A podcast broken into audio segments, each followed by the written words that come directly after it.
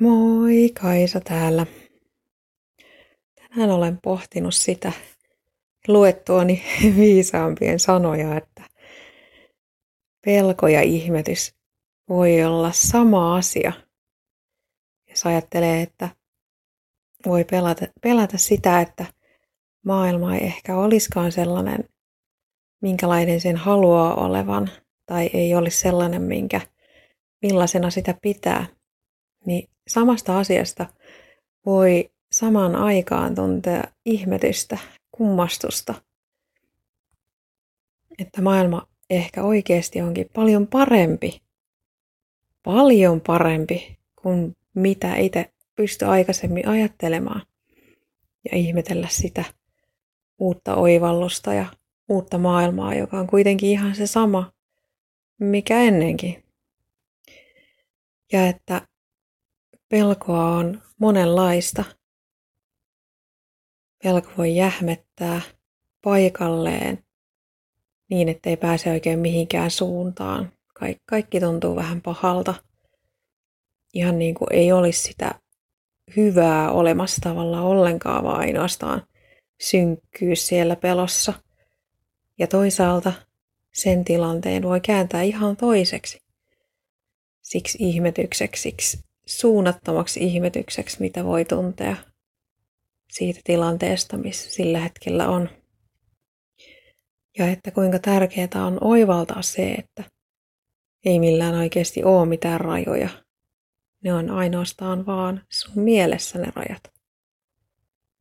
Jos niistä vaan päästään irti, niin pystyy tekemään paljon enemmän ja ihan erilaisia asioita, mitä ne rajat yrittää sanoa näiden pohdintojen jälkeen sitten mietin, että hmm, kumma juttu, että silloin kun opiskelee asioita, niin voi saada todella yllättäviä oivalluksia. Ei sillä väliä mitä opiskelee, kunhan vaan pysyy avoimena itselleen ja sille asialle, niin voi oivaltaa jotain todella syvällistä, ihan silleen sattumalta tavallaan sellaisen asian parissa työskennellessä, mitä ei välttämättä edes suoraan yhdistä niihin omiin ajatuksiin tai oivalluksiin. Kaikki on mahdollista. Tajusin myös sen, että jos mä päätän alkaa pitää asioita ja tapahtumia ja ihmisiä ja paikkoja ihmeellisinä, niin siitä voi pikkuhiljaa tulla tapa, niin, että se pelko ei olekaan ensimmäinen reaktio, vaan ihmetys.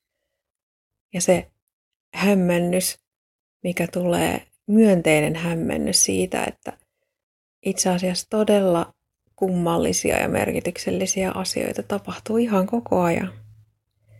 Että on ihan ok pysähtyä katselemaan muurahaisten polkua tai ihmettelemään sitä, että miten aurinko lämmittää käden iholla silloin, kun paistaa ikkunasta sisään tai miltä nurmikko tuntuu ulkona, kun ottaa vaan kengät ja sukat pois. Tai mikä tahansa nyt sitten sun ihme onkaan. Joka päivä joku, johonkin, johon huomio kiinnittyy sinä päivänä.